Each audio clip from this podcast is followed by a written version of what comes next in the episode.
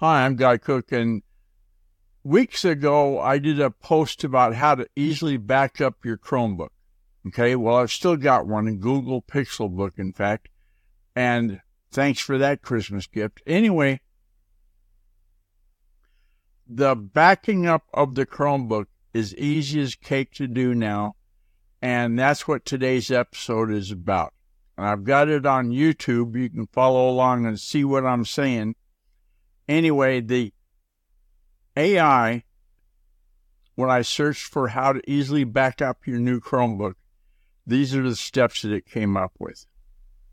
There's a bulleted list and it's got six things. You click down by the time in the lower right hand corner of the Chromebook screen, and then tap that little gear icon for the settings.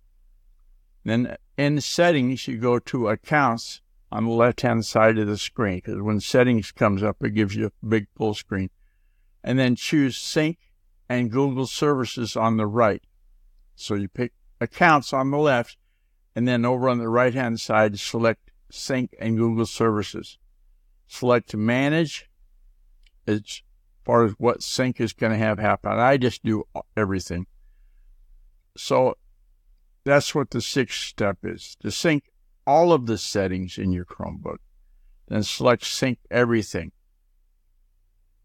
And then there's also an option to review your sync data on the Chromebook. And that's kind of interesting to see as it gives you a count of like how many bookmarks did you back up, how many documents did you back up, etc. So take a look at that when you get a minute. I think you're going to like it. And there, that concludes this episode of the Guy R. Cook Report. Oh, and hey, contact me. Use the secure contact form on guyrcook.com. If you like this episode on YouTube and give it a thumbs up, and then click on the bell and subscribe to future episodes. I've got them so you can get them. It's a wrap.